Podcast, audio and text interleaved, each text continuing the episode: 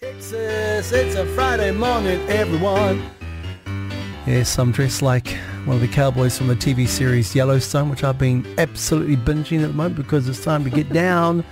It's time to dance in line and sing and rhyme. It's He really does go method on it. I do. I've got a cowboy hat I don't on hate it, you know. Thank you. All right, this week. in the song. Um, the story about the Aussie Olympic horse rider. He's medalled three times at the Olympics, so he's actually quite a big deal, but he was stood down by Equestrian Australia for wearing a mankini whilst riding his horse at a fancy dress equestrian event. He, he apologised and everything and all was okay in the end, but he was a bit stressed for a bit.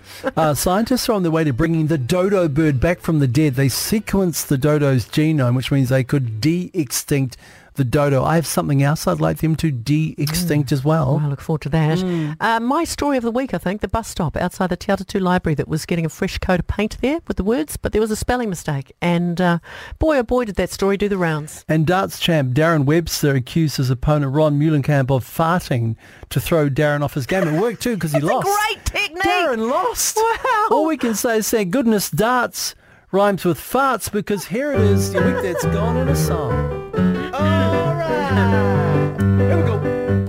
An Australian equestrian Olympian was on a horse in a mankini, and if you saw him from behind, you'd see the back was super teeny. He sure did get in trouble, but showed suitable remorse. You know who I feel sorry for, and that's a blinking horse. Oh. Because who wants a hairy bottom on your back? Who wants that?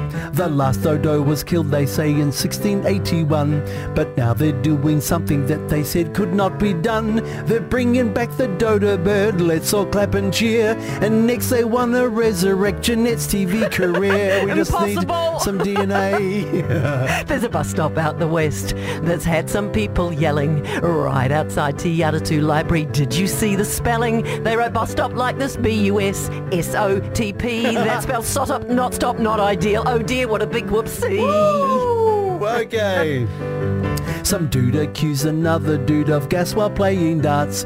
You can guess how this song will end. You know what rhymes with darts. now these two lines don't matter. We've known that from the start. Cause here's what we've been waiting for. Fart, fart, fart, fart, fart. Such a child. Fart, fart, fart, fart, fart.